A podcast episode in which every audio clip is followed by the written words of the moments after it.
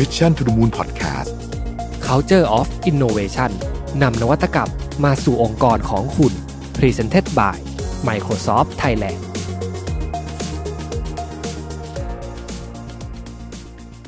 สวัสดีครับ เรื่องของ Data เนี่ยเราคุยกันบ่อยมากนะฮะ แล้วก็เป็นเรื่องที่มาในหลายรูปแบบจริง ๆ นะครับสำหรับ Culture of Innovation ใน EP นี้เนี่ยผมจะพาทุกท่านมารู้จักกับ Health Link กับ Co-Link นะฮะเป็นแพลตฟอร์มเชื่อมต่อข้อมูลด้านสุขภาพ ข้อมูลด้านสุขภาพเนี่ยเป็นหนึ่งในข้อมูลที่มีความซับซ้อน แต่ว่ามีความสำคัญมากๆ เพราะมันเป็นในระดับปัจเจกสุดๆ แล้วมันมันถูกเก็บอยู่ในรูปแบบที่ถ้าย้อนหลังกลับไป 20 ปีที่แล้ว มันอยู่ในกระดาษในแฟ้มที่โรงพยาบาลที่เราไปรักษาแล้วมันก็ลองนึกภาพการอินทิเกรต Data นี่ไม่ใช่เรื่องง่ายไม่ใช่เรื่องง่ายนะครับ แต่วันนี้เรามีการเริ่มต้นทำเรื่องนี้แล้ว นะครับแล้วก็ culture of innovation ใน EP นี้เนี่ยจะพาทุกท่านมารู้จักกับสิ่งที่เรากำลังพยายามทำอยู่ ในโลกดิจิทัล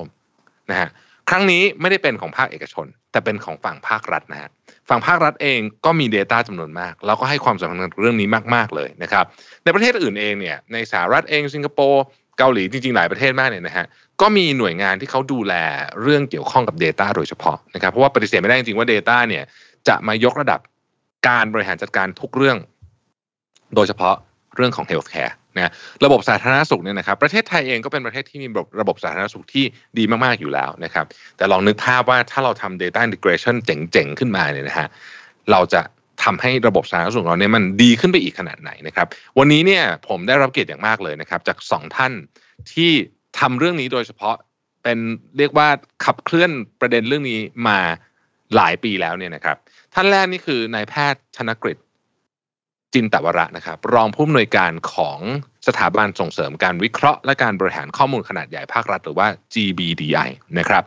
ท่านที่สองนะครับ ดรนนทวิทย์ชีวะเรืองโรจน์นะครับ ท่านเป็นนักวิทยาศาสตร์ข้อมูลจาก GBDI เช่นกันนะครับ วันนี้เรามีทั้งคุณหมอ เรามีทั้ง Data Scientist จะมาเล่าให้ฟังถึง Project Health Link นะครับแพลตฟอร์มสำหรับเชื่อมโยงข้อมูลสุขภาพ ที่จะมาเป็นตัวกลางข้อมูลสุขภาพของคนไทยนะฮะแล้วก็ Co-Link นะครับอันนี้เป็นแพลตฟอร์มที่เชื่อมโยงข้อมูลช่วงโควิดนะที่ผ่านมานี่แหละที่เรื่องโรงพยาบาลหาเตียงอะไรอย่างเงี้ยนะฮะอันเนี้ยเข้ามาเปลี่ยนประสบการณ์การรักษาของประเทศไทย เข้ามาเปลี่ยนโครงสร้างในวิธีการเก็บ Data และการใช้ Data ของประเทศไทย ในภาคของสาธารณสุขอย่างมากเลยทีเดียวนะครับ วันนี้เราจะมาฟังกันในเชิงลึกเลยว่า Data พวกนี้เนี่ยถูกเชื่อมโยง เชื่อมต่อเข้าหากัน และช่วยทำให้ประสบการณ์ของการรักษา ช่วยทำให้คุณภาพของการรักษาของคนไข้ของผู้ป่วยในประเทศไทยเป็นอย่างไร สวัสดีทั้งสองท่านนะครับ ก่อนอื่นต้องถามทั้งสองท่านก่อนเลย อาจจะขออนุญาตเริ่มที่คุณหมอก่อนนะฮะว่าอยากทราบว่าก่อนหน้านี้ฮะระบบการเข้ารักษาพยาบาลของไทยเนี่ย ก่อนหน้าที่มีการคิดเรื่องคอนเซปต์เรื่อง Data เนี่ยปกติเราเป็นเราจัดการข้อมูลกันยังไงฮะคือ ก็ต้องบอกอย่างนี้นะครับ ว่าจริง ๆ แล้วก็ระบบสาธารณสุขเองเนี่ยนะก็อยู่กับประเทศไทยมาช้านานนะครับ ตั้งแต่เรามีประเทศเนี่ยก็การดูแลเรื่องสุขภาพเนี่ยเราก็ดูแลกันมาตลอดนะครับนะหรือว่าถ้าเราจะพูดถึงเรื่องของการแพทย์สมัยใหม่เนี่ยนะครับนะก็คงจะต้องนึกถึงโรงพยาบาลศิริราชนะครับ ซึ่งก็ก่อตั้งมาแล้วตอนนี้ก็ 133 ปีนะครับ ก็ต้องบอกว่าตรงเนี้ย ระบบสาธารณสุขของเราก็ได้รับการวางรากฐานไว้อย่างดีนะครับนะจนกระทั่งปัจจุบันเนี่ยนะครับเราถือว่าติดอันดับนะครับประเทศที่มีความมั่นคงสาธารณสุขนะครับเป็นอันดับหนึ่งในห้าของโลกนะครับแล้วก็เป็นอันดับหนึ่งนะครับของเอเชียเลยนะครับ จากการทำวิจัยของจอห์นฮอปกินนะครับก็ต้องบอกว่าจริง ๆ แล้วเนี่ยการพัฒนาสาธารณสุขเนี่ยนะครับเราเติบโตมาได้เนี่ยจริงๆแล้วเราอาศัย ความร่วมมือจากหลาย ๆ ฝ่ายนะครับ ไม่ไม่ว่าจะเป็นจากฝ่ายกระทรวงสาธารณสุขเองนะครับ ฝั่งกระทรวงอวนะครับ ซึ่งดูแลโรงเรียนแพทย์ใช่ไหมครับนะหรือว่าแม้กระทั่งฝั่งทางกลาโหมนะครับ หรือกระทรวงอื่น ๆ นะครับ อย่างเช่นกระทรวงดิจิทัลเราก็ดูด้านเทคโนโลยีอะไรพวกนี้นะครับ ก็ต้องบอกว่าเออเราเองเนี่ยในฐานะของผู้ที่เป็นนักจัดการข้อมูลเนี่ยเราก็มองว่าเอ้ยจริง ๆ แล้วข้อมูลทางการแพทย์เนี่ยมันมีเยอะมากเลย แล้วก็เป็นข้อมูลที่มีประโยชน์นะครับ แถมข้อดีนะครับก็คือในประเทศไทยเราเนี่ยเราก็ถือว่ามีการจัดเก็บข้อมูลทางด้านการแพทย์ได้ค่อนข้างดีนะครับนะซึ่งตรงนี้เป็นทรัพยากรที่สำคัญนะครับ แล้วก็สามารถที่จะนำเอาข้อมูลเหล่านี้มาเป็นประโยชน์เนี่ยเพื่อใช้ในเรื่องของการรักษาและการจัดการนะครับ ส่วนอีกหมวกหนึ่งที่ที่ผมทำอยู่ก็คือทางด้านเราเองก็เนื่องจาก background เราเป็นแพทย์นะครับ เราก็สนใจงานด้านเทคโนโลยีทางด้านด้านการแพทย์นะครับ เราก็บอกว่า ปัจจุบันเนี่ยการแพทย์เนี่ยก้าวหน้าไปมากนะครับ โดยเฉพาะในช่วงโควิดเนี่ยนะครับเรามีระบบการแพทย์ใหม่ๆ เช่นเรื่องของ telemedicine เรื่องของ IoT เรื่องของ AI Machine Learning นะครับหรือว่าแม้กระทั่งการจัดการ Data อะไรต่างๆนะครับเข้ามาเยอะแยะไปหมดเลยนะครับนะซึ่งอันนี้เนี่ยก็ถือว่าเป็นเรียกว่าเป็นอะไรนะก้าวกระโดดครั้งสำคัญนะครับของอการสาธารณสุขของประเทศไทยนะครับครับครับดรเนี่ยอาจจะมีข้อมูลอะไรเพิ่มเติม นะครับเชิญเลยครับ ถ้าพูดถึงระบบการรักษาที่ไทยนะครับ ยังมีจุดไหนบ้างที่ต้องพัฒนากันต่อใช่ไหมครับ ครับ ครับก็เอออย่างแรกเลยก็คือที่คุณหมอกล่าวมาว่ามันก็เป็นเวลาร้อยกว่าปีแล้วที่เราเราเดินเดินทางมานะครับ แต่ว่ามันก็ยังมีอ่าปัญหาอยู่เนาะอย่างเช่นถ้าอ่าในฐานะที่เราเป็นทำเรื่อง Big Data ครับในเรื่องของข้อมูลข้อมูลมีอยู่ทุกที่ อ่า แต่ว่าข้อมูลก็จะอยู่ที่ที่โรงพยาบาลที่เราไปรักษาอย่างเดียวครับ ครับ อย่างเช่น ถ้าเราไปรักษาที่ศิริราชข้อมูลประวัติการรักษาการตรวจแลบผล MRI มันก็อยู่ที่โรงพยาบาลศิริราชที่เดียวครับ ทีนี้ถ้าเราเอ่ออยากไปโรงพยาบาลที่อื่นอย่างเงี้ยครับเราก็ต้องตรวจใหม่หมดเลยตั้งแต่แรกข้อมูลมันไม่ได้มาด้วย ครับ ตรงนี้ก็คือเหมือนเป็นอ่าเป็นเป็นเหมือนภาระสิ่งที่คนไข้ต้องทำต่อเองในสเต็ปหนึ่งนะครับ อ่านอกนอกจากเรื่องเรื่องการแลกเปลี่ยนข้อมูลคนไข้เองเนี่ย มันก็จะมีอีกเรื่องคือ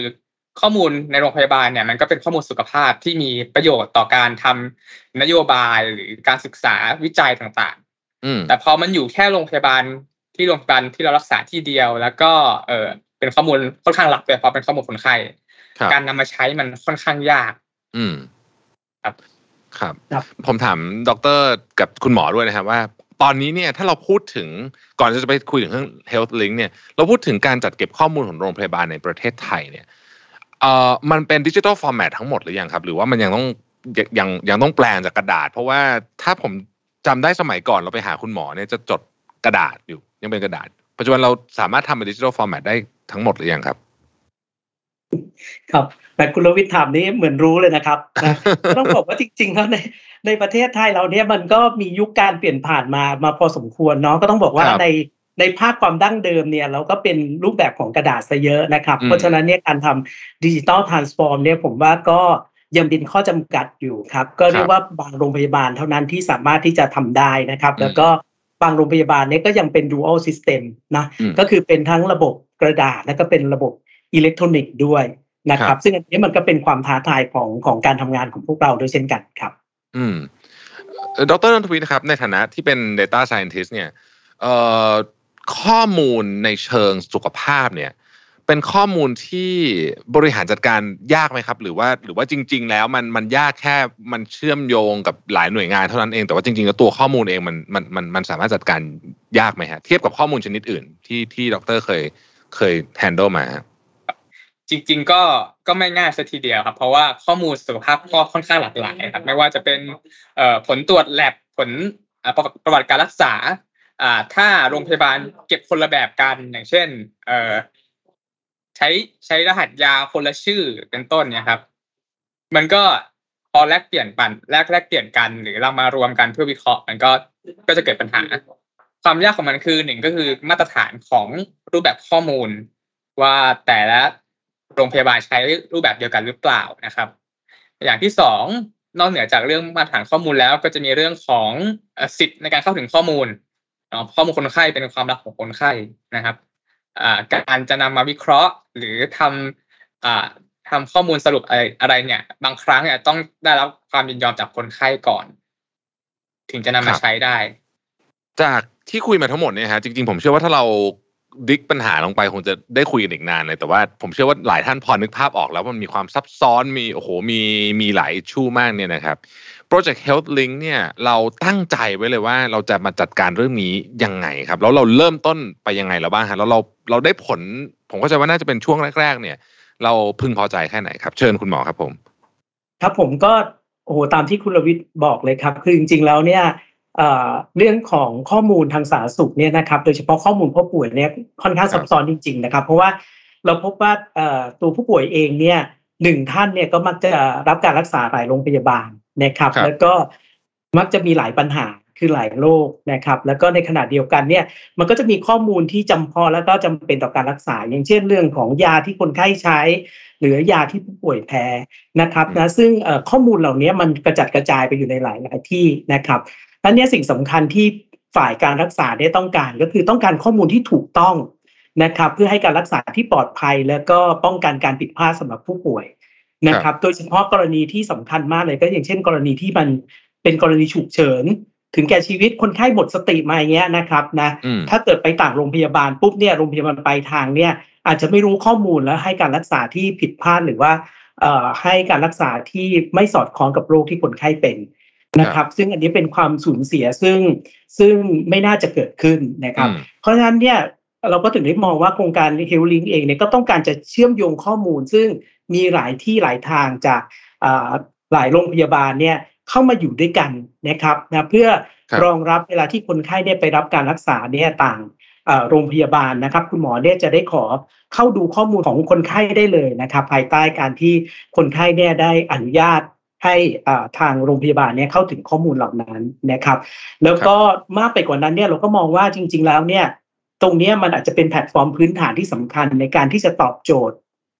การแพทย์นะครับบริการในอนาคต อย่างเช่นเรื่องของบริการด้าน telemedicine บริการในการที่จะเชื่อมโยงข้อมูลในระบบอื่น อย่างเช่น ระบบการจัดการเรื่องของยาเรื่องระบบการเบิกจ่ายอะไรต่างๆ ต่อไป ซึ่งพอเราเข้ามาอินทิเกรตรวมกันตรงนี้ปุ๊บเนี่ยมันก็จะเป็นการใช้ทรัพยากรเนี่ยให้คุ้มค่าและในขณะเดียวกันเนี่ยก็เป็นการลดต้นทุนที่เกิดจากความซ้ำซ้อนนะครับครับผมอันนี้ก็เป็นสิ่งที่เรามองเห็นว่าประโยชน์ของเฮลลิงที่จะเกิดขึ้นคืออะไรครับ ครับ ดรนนทวิทย์ครับตอนย้อนหลังกลับไปตอนที่เริ่มต้นทำอันนี้เนี่ย เราเราเรามีจุดแบบในในเชิงของข้อมูลเนี่ยนะครับในในฐานะที่เป็น data data scientist เนี่ย วิธีคิดของเรื่องนี้มันมันถูกวางโครงสร้างไว้ยังไงฮะจากจากวัตถุประสงค์การทำหรือผมเข้าใจว่าน่าจะเป็นความตั้งใจของภาครัฐเนี่ยไอ central platform เนี่ยมันถูกวางโครงสร้างไว้ยังไงบ้างครับเออ central platform เนี่ยก็คือเอ่อให้ทุก โรงพยาบาลหรือหรือในในโครงการนะครับ แพทย์สามารถเห็นข้อมูลทุกอย่างได้โดยที่เราไม่ต้องเอ่อไม่ต้องเดินไปโรงพยาบาลไปหอบแฟ้มข้อมูลเข้ามามาที่โรงพยาบาล เราสามารถเอ่อเข้าถึงทุกอย่างได้จากจากพอเท่าเดียวมันก็จะเกิดความความสะดวกทั้งกับคนไข้และทั้งทั้งแพทย์นะครับให้มันเห็นข้อมูลที่ถูกต้องแล้วก็เรียลไทม์ด้วยบางทีไปเอาแฟ้มมาอ่าแฟ้มเก่าสามเดือนที่แล้ว เอ่อมีประวัติใหม่กว่า เราก็ไม่รู้ อันนี้ก็คือเป็นข้อมูลเป็น single source of truth นะครับ อืม โอเค น่าสนใจมากคือตอนตอนนี้เราทำไปแล้ว ผมก็จะว่าน่าจะเป็นยังยังยังเป็นโปรเจกต์ที่ยังทำอยู่กับบางโรงพยาบาลที่เราเลือกมาใช่ไหมครับ เราทำไปเยอะเยอะแล้วไหมครับ คุณหมอครับครับผมก็ต้องบอกว่าจริง ๆ แล้วโดยตัวโครงการเนี้ยเราเราเริ่มสักประมาณปลายปี2500 62 นะครับนะตอนนั้นก็ท่านรัฐมนตรีพุทธิพงศ์นะครับ สมัยท่านดำรงตำแหน่งเป็นรัฐมนตรีว่าการกระทรวงดิจิทัลเพื่อเศรษฐกิจและสังคมนะครับ กับท่านอนุทินชาญวิรกูลนะครับ ซึ่งก็เป็นฝ่ายของกระทรวงสาธารณสุขนะครับ ก็ได้ดำริให้มีโครงการนี้เกิดขึ้นนะครับ เนื่องจากว่ามองเห็นเพนพอยต์เรื่องของการขาดข้อมูลในการที่จะไปรักษาพยาบาลนะครับ ตอนนั้นก็เลยมอบหมายให้ทางสถาบันของเราเนี่ย GBDI เนี่ยเป็นผู้ที่ดำเนินโครงการนี้นะครับ ร่วมกับ บริษัทโทรคมนาคมแห่งชาตินะครับหรือว่า NT ที่จะได้ช่วยดูแลเรื่องของ Cloud System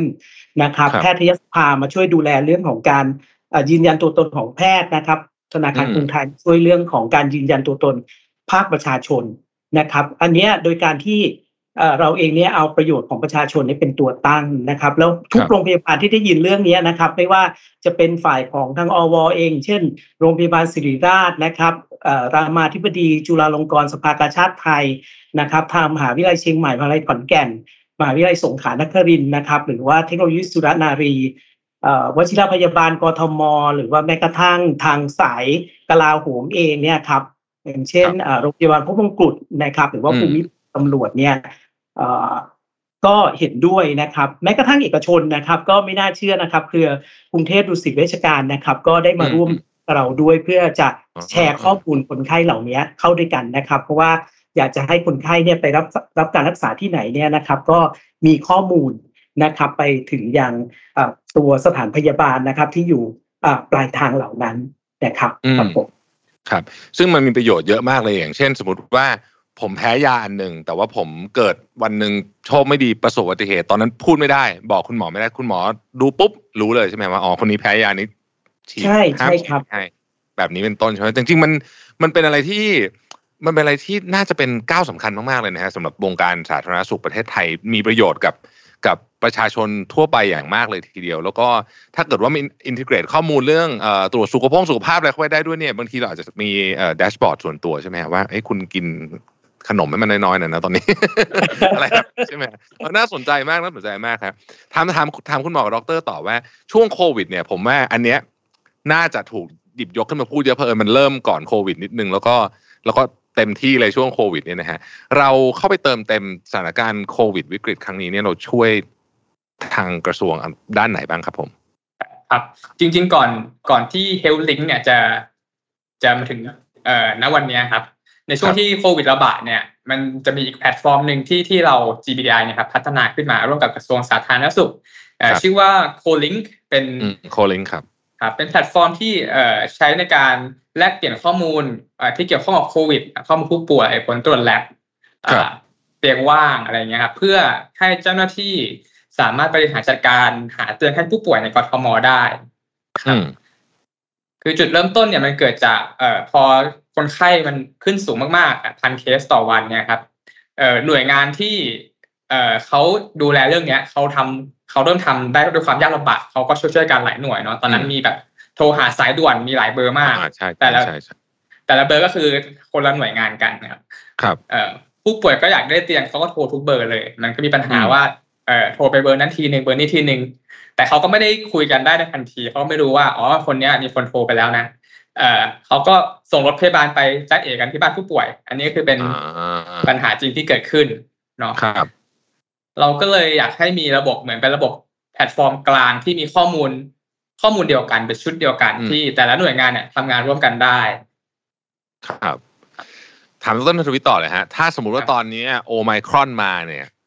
หวังว่าจะไม่มานะฮะ แต่ว่าสมมติว่ามันมาเนี่ยนะฮะ เราพร้อมกว่าเมื่อปีที่แล้วไหมฮะ เทียบกันเวลาหรือพร้อมกว่ารอบที่แล้วไหมฮะ ในเชิงของการแชร์ข้อมูล พร้อมกว่ามากครับ เพราะว่าเอ่อครับตอนนี้คือหนึ่งมีแพลตฟอร์มกลางแล้วว่าเออ เราจะใช้แพลตฟอร์มเนี้ยเอาขึ้นมาส่งคนไปอ่านั่งเฝ้าจอใหม่เหมือนเดิมเอ่อก็จะทำให้หาเอ่อไม่ทำงานซ้ำซ้อนกันแล้วไม่ว่าจะเป็นกทมหรือกระทรวงก็ทำงานร่วมกันได้เอ่อครับตอนนี้มี home isolation อีก แล้วก็ข้อมูลมันก็จะเชื่อมโยงกันทั้งหมดเอ่อาโรงพยาบาลก็จะไม่เต็มนะครับ โอเคครับ หวังว่าเออ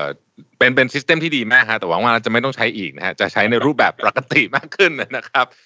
ถามใช่คุณหมอครับนิดนึงครับว่าในต่างประเทศในต่างประเทศเนี่ย เรา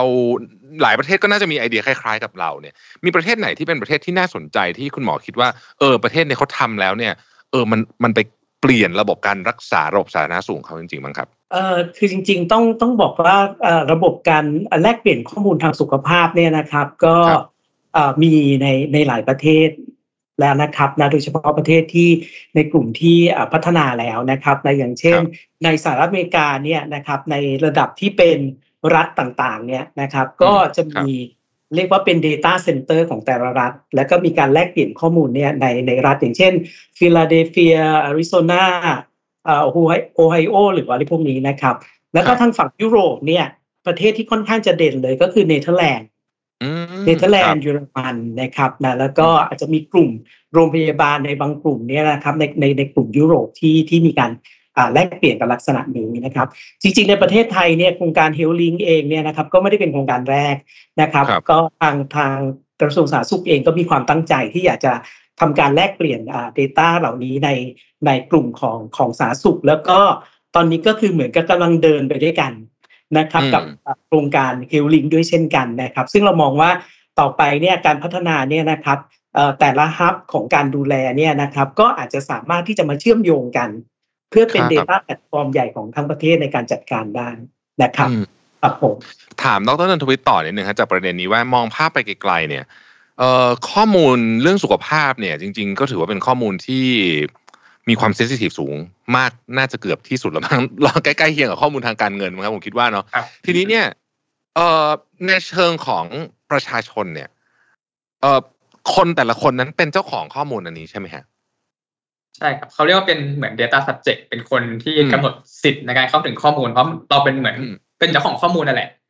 ครับแต่ว่าเราไม่ได้เป็นคนถือไว้กับมือ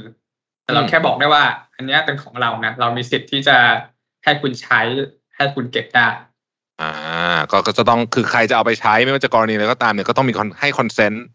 เพราะว่าข้อมูลอันนี้ก็อาจจะต้องไปใช้กับไม่ใช่แค่ในโรงพยาบาลอาจจะเป็นบริษัทประกันอะไรแบบนี้ด้วยไหมครับประกันสุขภาพอะไรพวกนี้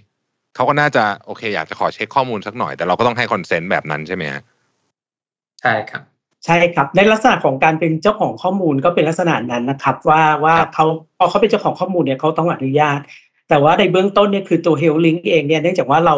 เราคุยกันในลักษณะของเป็นระหว่าง provider to provider เพราะฉะนั้นเนี่ยอืมอืมบริษัทประกันหรืออะไรต่าง ๆ เหล่านี้อาจจะยังไม่ได้เข้ามา ตอนนี้ไม่ได้เข้ามา involve ในในครัในบโปรเจกต์ตอนนี้ครับผมก็ตอนนี้ต้องเป็น primary ก่อนก็คือโรงพยาบาลใช่ครับ เป็นโรงพยาบาลครับ เพื่อประโยชน์ในการรักษาเป็นหลักเลยครับครับผมอืมครับผม ถามคุณหมอต่อเลยแล้วกันครับ ว่าตอนนี้เนี่ยเราเห็นอืม Data นี่มันทุกภาคส่วนจริงๆเนาะว่ามันมีแบบเข้าไปในทุกเรื่องจริงๆเนี่ยนะฮะสำหรับเรื่องการแพทย์ ในฐานะที่คุณหมออยู่ในอยู่อยู่อยู่กับวงการนี้มาตั้งนานแล้วเนี่ยเนี่ยนะฮะอนาคตของโลกการแพทย์เนี่ย เมื่อเราใช้ Data เยอะ ๆ แบบนี้เนี่ย คุณหมอมองว่ามันจะต่อยอดไปฉายภาพให้เราเห็นได้ไหมว่าอนาคตมันจะมีอะไรที่ตอนนี้มันยังทำไม่ได้อะแต่ว่าอนาคตมันจะทำได้เอ่อผมคิดว่านะครับ จริง ๆ แล้วตอนนี้เนี่ยอ่าการจัดการข้อมูลเนี่ยผมถือว่าเป็นแบ็กโบนนะครับ แล้วก็เป็นเป็นพื้นฐานหลักเลยนะครับ ของของทุกองค์กร องค์กรจะ ก้าวหน้าแล้วก็พัฒนาได้เนี่ยต้องมีระบบในเรื่องของอาการบริหารจัดการข้อข้อมูลที่ดีนะครับ โดยเฉพาะในฝั่งของข้อมูลทางการแพทย์เนี่ยเอ่อเราเองเนี่ยมีข้อมูลที่เกี่ยวกับอ่าการรักษาพยาบาลนะครับ ไม่ว่าจะเป็นระดับบุคคลเอ่อระดับโรคนะครับชนิดโรคต่างๆนะครับ หรือว่าเอ่อระดับองค์กรเพื่อใช้ในการบริหารจัดการเนี่ยเยอะนะครับ ซึ่งข้อมูลเหล่านี้ถ้าเราได้นำมาใช้ประโยชน์นะครับ แล้วก็จัดเก็บ ได้อย่างเหมาะสม อย่างเช่นเรามีมีระบบที่ดีในการอ่า capture ในสิ่งที่เรียกว่าเป็น non structural data หรือว่า data ที่มันอาจจะไม่ได้เป็นอ่ารูปแบบสัทีเดียวแล้วนำเอาครับ data พวกนั้นเนี่ยมาใช้แล้วก็วิเคราะห์นะครับนะตามกระบวนการที่เหมาะสมเนี่ยเราอาจจะเห็นสิ่งที่เรียกว่ามันเป็นอินไซต์ของข้อมูลนะครับอืมมากขึ้นซึ่งตรงนี้เนี่ยเมื่อมันมีอินไซต์มากขึ้นเนี่ยนะครับ มันก็จะทำให้เราเนี่ยเกิดองค์ความรู้หรือเกิด wisdom ในอนาคต นะครับซึ่งผมมองว่าเทคโนโลยีทางการแพทย์เนี่ยปัจจุบันเนี่ยมันก็เข้ามาจ่อเพื่อจะรองรับในการใช้อืม Data เหล่านี้อยู่แล้ว ไม่ว่าจะเป็นอย่างเช่นหนึ่งก็คือเรื่องของ AI ใช่ไหมครับครับเดี๋ยวนี้เราถ่ายเอ็กซเรย์มาเสร็จปุ๊บใช่ไหมครับเอาเข้าอ่าระบบ AI AI จะช่วยอ่านให้เราได้ก่อนได้เลยว่าเฮ้ยคนคนเนี้ยเป็นโรคอะไรอืมแค่ไหนครับนะครับ เสร็จปุ๊บก็ส่งให้คุณหมอ confirm ได้เพราะฉะนั้นเนี่ยมันจะลด workload ลดอะไรต่างๆได้ได้เยอะ หรือแม้กระทั่งเอาข้อมูลไปทำ machine learning ใช่ไหมครับอืมเอาข้อมูลไปทำเรื่องของ unmanned เอ่อ equipment อะไรต่างๆนะครับนะหรือว่าเอ่อสิ่งที่อาจจะไม่จำเป็นจะต้องใช้ใช้คนอีกต่อไปนะครับนะเพราะฉะนั้นเนี่ยสิ่งเหล่านี้มันก็ช่วยเราได้ขึ้นกับเดี๋ยวนี้ infrastructure เนี่ยไม่ว่าจะเป็นในเรื่องของเอ่อ connectivity ต่างๆนะครับ ระบบ 5G ระบบ Wi-Fi 6 ที่เข้ามานะครับ หรือแม้กระทั่งเอ่อระบบ cloud แล้วก็ analytic system เนี่ยนะครับ อย่างเช่นตอนเนี้ยถ้าเราพูดถึงเนี่ยเราก็จะเห็นว่าเ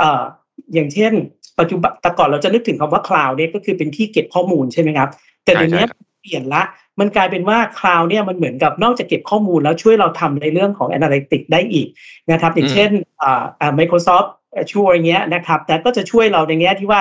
เฮ้ยเก็บข้อมูลได้ แล้วก็มีแพลตฟอร์มใช่เราช่วยเราในการ analytic ได้ เหมือนเราซื้อคอนโดอะครับ แต่ก่อนเราซื้อได้ห้องครับเปล่าเดี๋ยวนี้ fully furnished ย้ายเข้าไปเลยได้เลยอย่างนี้เป็นต้นนะครับ เพราะฉะนั้นเนี่ย อนาคตเนี่ยทางด้านการจัดการด้านอ่าอ่าสุขภาวะสำหรับภาคประชาชนเนี่ยมันก็จะดีขึ้นนะครับชีวิตก็จะได้รับความอ่าปลอดภัยมากขึ้นนะครับนะแล้วก็เอ่ออาจจะมีอินไซต์หรือว่ามีสิ่งที่มันเป็นอนาคตสำคัญสำคัญนะครับ ทางด้านการแพทย์เนี่ยให้เราได้เห็นมากขึ้นด้วยครับผมครับ ขอถามคุณหมอเพิ่มนิดหนึ่งเรื่อง insight เนี่ยครับมันหมายความอย่างนี้ป่ะครับผมขออนุญาตลองพยายามทำด้วยความไม่ค่อยไม่ได้รู้เรื่องมากแต่ว่า อยากจะพยายามแปลออกมาว่ามันเป็นแบบนี้หรือเปล่า สมัยก่อนสมมติเราอยากจะรู้อะไรสักเรื่องหนึ่งในทางการแพทย์เนี่ย เราก็จะน่าจะเป็นคล้าย ๆ กับศาสตร์อื่นก็คืออะไปเอาคนมาห้าร้อยคนแล้วก็ทดลองทำอะไรสักอย่างมีกลุ่มควบคุมครับผมเอ่อกลุ่มอะไรอย่างงี้ใช่ไหมฮะแต่มันก็อาจจะได้คน ไม่เยอะเท่าไหร่เพราะว่ามันก็มีประมาณเนี้ยเคส แต่ว่าถ้าเราเอาข้อมูลที่มันอยู่ในระบบทุกวันอยู่แล้วเนี่ย แต่เป็นปริมาณมหาศาลมาวิเคราะห์ได้เนี่ยมันทำให้เราเห็นสิ่งที่สมัยก่อน เราอาจจะจำเป็นจะต้องไปทำการทดลองกับคนสักหลักร้อยคนเนี่ย แต่อันนี้เราดึงข้อมูลจากคนเป็นหลายล้านคนได้แบบนี้ใช่ไหมครับคุณหมอครับผมคือจริง ๆ แล้วผมต้องบอกว่าในเรื่องของการจัดการข้อมูลนะครับ ซึ่งเดี๋ยวอืมเด็กเขาคงจะเล่าให้ให้ฟังได้ละเอียดขึ้นนะครับ ผมต้องบอกว่า มันต่างจากเอ่อวิธีการทำวิจัยในสมัยก่อน คือสมัยก่อนมันจะต้องเกิดจาก hypothesis หรือว่าสมมติฐานก่อน ใช่ไหมครับอ่าแล้วก็เอาข้อมูลเข้ามาแล้วก็ analyze แล้วก็มาอืมนะครับ แต่ปัจจุบันเนี่ยมันอาจจะเริ่มต้นจากข้อมูลเลยก็ได้ ว่าเราเห็นอะไรอ่าแล้วครับจากกระบวนการในการจัดการอย่างเช่น เดี๋ยวนี้เรามีเรื่องของ analytic tools นะครับ มีเรื่องของการทำอ่า assumption นะครับนะการอ่า ทำอ่าการประเมินผลข้อมูลอะไรต่างๆเนี่ยมันทำให้บางทีเนี่ยเราเจอข้อมูลอะไรบางอย่างที่เราไม่คิดว่าจะเจอนะครับอืมนะอย่างเช่นสมัยก่อนเนี่ยเราเล่าถึง classic story นะครับเรื่องของ Data เราบอกว่าเฮ้ยที่ญี่ปุ่นเนี่ยนะครับ พอเขาทำ Data ปุ๊บเนี่ยเขาก็พบว่าเออเวลาที่อะไรครับ เวลาที่เอ่อผู้ชายเนี่ยไปเอ่อไปไปซื้อเบียร์นะครับ แล้วก็ก็อืมจะมีการซื้ออะไรนะผ้าอ้อม เพิ่มขึ้นด้วยอ่าใช่ใช่นะครับครับอันนั้นเป็น classic story เนาะก็คือภรรยาชายให้ไปซื้อผ้าอ้อม ก็เลยอืมซื้อเบียร์ด้วยอย่างนี้เป็นต้น อย่างเล่าให้ฟังเรื่องเรื่องโครงการของอ่าภาคเหนือนะครับ ที่เราทำร่วมกับไฮเทคนะครับ ก็คือเป็นการเอาข้อมูลสุขภาพของของอ่าเอ่อชาวภาคเหนือนะครับมา analyze แล้วก็สิ่งที่สำคัญเนี่ยก็คือเราก็ไปเจอ insight อันหนึ่งก็คือว่าเราพบเอ่อความเจ็บป่วยนะครับที่เกิดเกี่ยวกับเอ่อ ภูมิเอ่อสภาพอากาศ และก็เรื่องของความเจ็บป่วยทางด้านโรคปอดเนี่ยเพิ่มขึ้นนะครับทำให้เราเนี่ยให้ recommendation หรือว่าให้ข้อแนะนำไปกับฝ่ายการจัดการนะครับ ในการที่จะดูแลสุขภาพเรื่องเกี่ยวกับสภาวะอากาศ แล้วก็โรคปอดต่างๆ กับกับอืมพื้นที่ครับอย่างนี้เป็นต้นครับ ครับเรียนถามดรนนทวิทย์บ้างครับว่า Data ตอนเนี้ยที่เราเห็นเนี่ย มองไปไกลๆข้างหน้าเนี่ยนะฮะ โลกการแพทย์ของเรา พอเรามีข้อมูลจำนวนเยอะขนาดนี้เนี่ย คิดว่ามันจะเปลี่ยนแปลงอะไรได้บ้างครับ มีอะไรที่น่าตื่นเต้นที่รออยู่ภายหน้าบ้างไหมครับครับอย่างแรกก็คือที่คุณหมออาจจะกล่าวไปแล้วนิดนึงนะครับ ก็คือเทเล m e ดิซินนะครับคือเดิมทีเนี่ยเทเล m e ดิซินเราก็คุยกับคุณหมอเฉยๆเนาะทีเนี้ยไอตัวข้อมูลการรักษาประวัติเนี่ยมันก็อยู่ที่โรงพยาบาลเหมือนเดิมเนาะถ้าเราทำ telemed ข้ามโรงพยาบาล เราก็ไม่มีผลไม่มีประวัติ จากจากอืมโรงพยาบาลเดิมก็ต้องเอ่อไปติดต่อแพทย์คนเดิมก่อน ทีนี้ถ้ามันมีระบบอย่างเช่น Health Link เนี่ยครับมาปลดล็อกตรงเนี้ยครับครับนั่นหมายความว่าเราสามารถทำ telemedที่ไหนก็ได้กับใครก็ได้โดยไม่จำเป็นต้องเป็นโรงพยาบาลเดิมเราอาจจะอยากครับเหมือนเหมือนช้อปปิ้งคุณหมอว่าเออสาขาหัวใจเป็นหมอท่านนี้ เราก็ทำ telemed อืมกับกับท่านนี้ เอ่อไปหมอเอ่อกระดูกก็ไปอีกท่านหนึ่งคนละโรงพยาบาลกัน ก็ทำได้เลยไม่มีไม่มี ไม่มี boundary ว่าอ๋อมันคนละโรงพยาบาลกันอยู่ต้องตรวจตรวจเลือดซ้ำอะไรเงี้ยมันทำให้ทุกอย่างง่ายขึ้น บวกกับตอนนี้มี cloud มี infra ต่างๆ ที่มันทำให้ telemed เนี่ยมันมันไปได้ไกลขึ้นอืม 5G เอ่อสื่อสารได้ได้ง่ายขึ้น หรือครับอย่างที่คุณหมอบอกตัว cloud มันสามารถใส่ Analytic Tool เข้าไปได้อืมอะไรเงี้ยครับ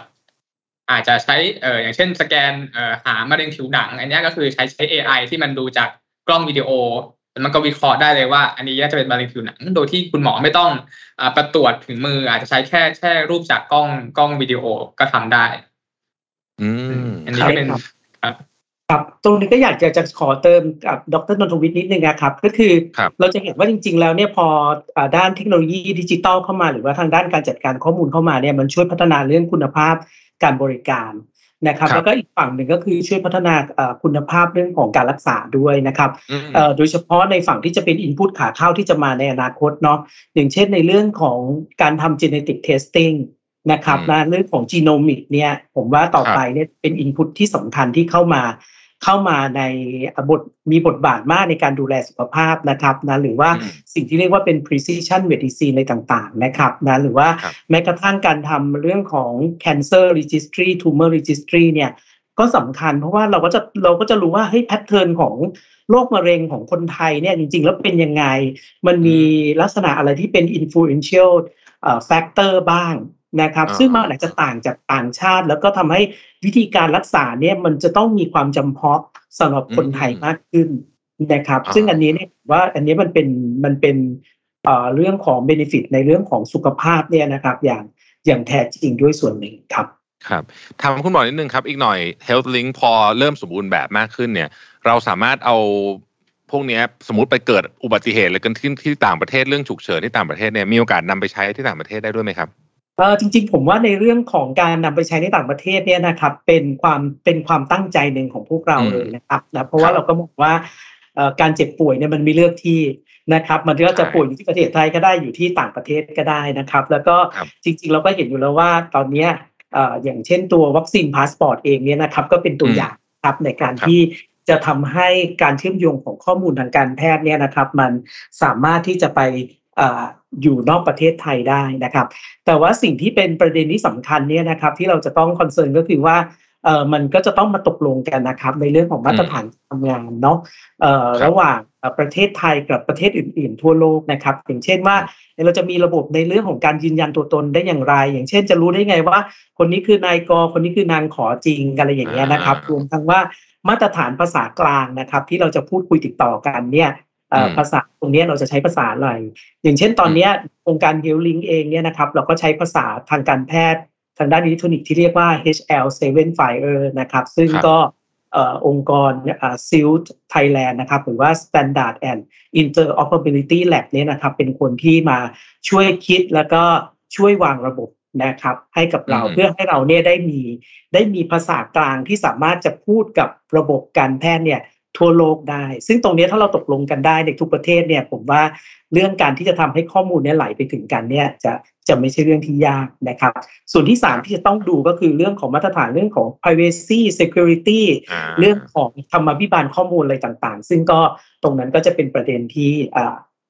ต้องเราต้องมาทำการตกลงกันต่อไปครับผมครับผมโอ้แต่ฟังดูแล้วก็น่าตื่นเต้นมาก ๆ เลยนะฮะที่เราผมว่าจะเห็นการเปลี่ยนแปลงเยอะมาก ทศวรรษนี้เป็นทศวรรษที่น่าตื่นเต้นสำหรับหลากหลายธุรกิจมากเลยนะครับ healthcare ก็เป็นอันหนึ่งที่รู้สึกว่าโอ้โหน่าจะมีเปลี่ยนเยอะมากนะฮะแล้วก็นี่เป็นแค่จุดเริ่มต้นนะผมว่าโอ้โหอีกหน่อยจะมีอะไรที่เราไม่เคยอิมเมจินว่าจะเคยทำได้มาก่อนกำลังจะทำได้นะครับ น่าสนใจจริง ๆ เลยนะฮะสุดท้ายอยากให้ทั้งสองท่านช่วยทิ้งแนวคิดให้สักนิดหนึ่งเกี่ยวกับคำว่า data driven nation ซึ่งเอาเป็นผมว่าตอนนี้เนี่ยโอ้โหคนพูดเรื่องนี้เยอะมากจริงๆนะเพราะว่าประเทศเราเนี่ยก็เป็นประเทศหนึ่งที่ ก็ต้องต่อสู้กับความเปลี่ยนแปลงที่มันเกิดขึ้นอย่างรวดเร็วมากเนี่ยนะฮะแล้วก็มันก็เรื่องข้อมูลมันก็เป็นเรื่องหนึ่งที่เป็นพื้นฐานเลยเนี่ย อยากให้เล่าให้เราฟังสักนิดหนึ่งครับว่าทำไมเราทุกคนถึงต้องสนใจเรื่อง Data เชิญคุณหมอก่อนเลยครับ ครับผมก็ ขอบคุณที่คุณลวิทย์นะครับ ที่ได้ address ประเด็นนี้นะครับนะแล้วก็จริง ๆ แล้วในฐานะที่ผมก็เป็น FC ของคุณลวิทย์นะครับ ผมก็รู้ว่าเรื่องของ Data เนี่ยมันเป็นหนึ่งในทักษะนะครับของยุคปัจจุบันนะครับเอ่อซึ่งจริง ๆ ก็เป็นอย่างนั้นนะครับ เพราะว่าเอ่อข้อมูลเนี่ยนะครับมันมันมันมีไปทุกส่วนทุกที่นะครับนะแล้วยิ่งตอนนี้พอพอเทคโนโลยีมันพัฒนาไปนะครับ อุปกรณ์ข้าวของหรือว่า IoT ติงเนี่ย มันถูกพัฒนามากขึ้น Data มันก็เยอะขึ้นนะครับ แต่ว่า Data เองเนี่ยมันก็มี Data ทั้งที่เป็นประโยชน์ แล้วก็ไม่เป็นประโยชน์นะครับ ซึ่งเราก็ต้องรู้ว่าเฮ้ยเราจะ capture ข้อมูลหรือว่า Data เหล่านี้อย่างไร แล้วก็เราควรจะ process เขายังไงเนี่ยให้เกิดประโยชน์สูงสุดนะครับ แล้วก็สามารถจะใช้ benefit จากเขาเนี่ยได้อย่างได้อย่างมากที่สุดนะครับนะซึ่งถึงแม้ว่าปัจจุบันเนี่ยเราจะบอกว่าเฮ้ยการแข่งขันของโลกเนี่ยนะครับนั้นมันไม่ใช่เป็นแบบ ยังไงอะเป็นอ่า nation base ละแต่มันเป็นลักษณะของเรื่องของ cashment เรื่องของ ecosystem นะครับ เรายังบอกว่า โอ้โหเอ่อ Facebook เนี่ยนะ รู้เรื่องคนไทยมากกว่าฝ่าย regulator ซะอีกอะไรอย่างเงี้ยนะครับนะซึ่งซึ่งตรงนั้นก็ตรงนั้นมันก็เป็นเป็นจุดที่เราก็ น่าสนใจนะครับนะว่าว่าทำไมถึงเอ่อเป็นเช่นนั้นนะครับนะแต่ว่ายังไงก็ดีเนี่ยในฐานะที่เป็นประเทศเนี่ยนะครับ แล้วเรามีภาระที่จะต้องดูแลนะครับให้ความสุขนะครับให้ความปลอดภัยกับประชาชน เพราะฉะนั้นเนี่ยถ้าเรามีการนำเอาข้อมูลนะครับมาจัดการให้ดีนะครับ แล้วก็ไกด์ดิเรกชันของประเทศไปในทิศทางที่ถูกต้องนะครับนะใช้ข้อมูลเหล่านี้อย่างคุ้มค่าและก็เหมาะสมเนี่ยนะครับ มันก็จะทำให้การดูแล ประชาชนในประเทศเนี่ยนะครับเป็นไปได้อย่างอย่างสมบูรณ์ยิ่งขึ้นนะครับ แล้วก็ผมคิดว่าในยุคนี้เนี่ยนะครับประเทศไทยเนี่ยเราก็เป็นมหาอำนาจได้นะครับนะเราอาจจะใช้ความสามารถทางด้านเทคโนโลยี ความสามารถทางด้านการจัดการข้อมูลเนี่ยนะครับ เพื่อเป็นผู้นำในการแข่งขันนะครับในเวทีโลกนะครับ ใครจะไปรู้ว่าจริง ๆ แล้วแพลตฟอร์มนะครับที่มีสัญชาติไทย นะครับและอาจจะเป็นแพลตฟอร์มที่เป็นแพลตฟอร์มของโลกนะครับนะหรือว่าอาจจะเป็นสิ่งที่เป็นประโยชน์นะครับเพื่อคุณกับประชากรทั้งโลกได้ในอนาคตครับผมครับ ผมขออนุญาตให้ดรนนทวิทย์กรุณาปิดท้ายเราสักนิดหนึ่งนะฮะในฐานะ Data Scientist นะครับเป็นคนที่ต้องบอกว่าตอนนี้เนี่ยแหมต้องบอกว่าฮอตที่สุดเลยนะฮะเพราะว่าไม่ทุกคนก็จะต้องจัดการเรื่องนี้กันทั้งนั้นเลยเนี่ย มีความฝัน ถึงประเทศไทยกับคำว่า data driven nation เนี่ยดรนนทวิทย์ฝันเห็นอะไรครับ อีกสิบปีข้างหน้าเราจะเป็นยังไงครับ ครับ ก็อีกสิบปีข้างหน้า หรืออนาคตอันใกล้หรือไกลเนี่ย จริงก็อยากเห็นอองค์กรเนาะไม่ว่าจะเป็นภาครัฐหรือภาคธุรกิจเนี่ยนำนำ Data มาใช้ในการตัดสินใจต่างๆเนาะเรียกว่า Data driven คือไม่ใช่แค่แค่หา Data มาเพื่อแบบสนับสนุนสิ่งที่เราจะทำแต่ว่าตัว Data เนี่ย มันสามารถบอกเราได้ว่าเราควร take action อะไร ควรทำอะไรต่อนะซึ่งมันต้องใช้เวลาทั้งการซึมซับเทคโนโลยีใหม่ๆ ที่มันมาเร็วมาก แล้วก็พัฒนาบุคลากรเนาะบุคลาบุคลากรก็สำคัญนะครับ ก็อยากอยากให้เห็นเอ่อองค์กรในการพัฒนาบุคลากรอย่างต่อเนื่องในทั้งด้านอ่า data และก็ด้านที่เกี่ยวข้องครับ ครับผม โอ้วันนี้สนุกมากเลยนะฮะผมคุยนี่ผมสนุกมากแล้วก็ได้ความรู้เยอะมากเลยนะครับ เชื่อว่า ท่านท่านผู้ฟังท่านผู้ชมเนี่ย ฟังเสร็จแล้วเนี่ย เริ่มฝันเห็นสิ่งที่กำลังจะเกิดขึ้น เริ่มมองเห็นแล้วว่าไอ้ต่อจากนี้เนี่ยรถแมพของประเทศไทย แล้วก็ roadmap ของเราเองเนี่ย ในฐานะ user คนหนึ่งเนี่ยนะฮะจะเป็นยังไงบ้างนะครับสำหรับวันนี้ต้องขอขอบคุณนายแพทย์ธนกฤษจินตวระนะครับ รองผู้อำนวยการ GBDI นะครับ แล้วก็ดรนนทวิทย์ชีวะเรืองโรจน์นะครับ Data Scientist จาก GBDI เป็นอย่างมากนะครับ ขอบคุณทั้งสองท่านมากที่มาแบ่งปันข้อมูลที่ดีมากเลยนะครับ แล้วก็ ดีใจที่เห็นประเทศไทยมี central platform นะครับลิงก์ข้อมูลด้านสุขภาพนะครับ จะทำให้เรามีอนาคตในการรักษาได้รวดเร็วและแม่นยำยิ่งขึ้น ขอบคุณทั้งสองท่านมากเลยนะครับครับผมขอบคุณครับ Mission to the Moon Podcast Culture of Innovation Presented by Microsoft Thailand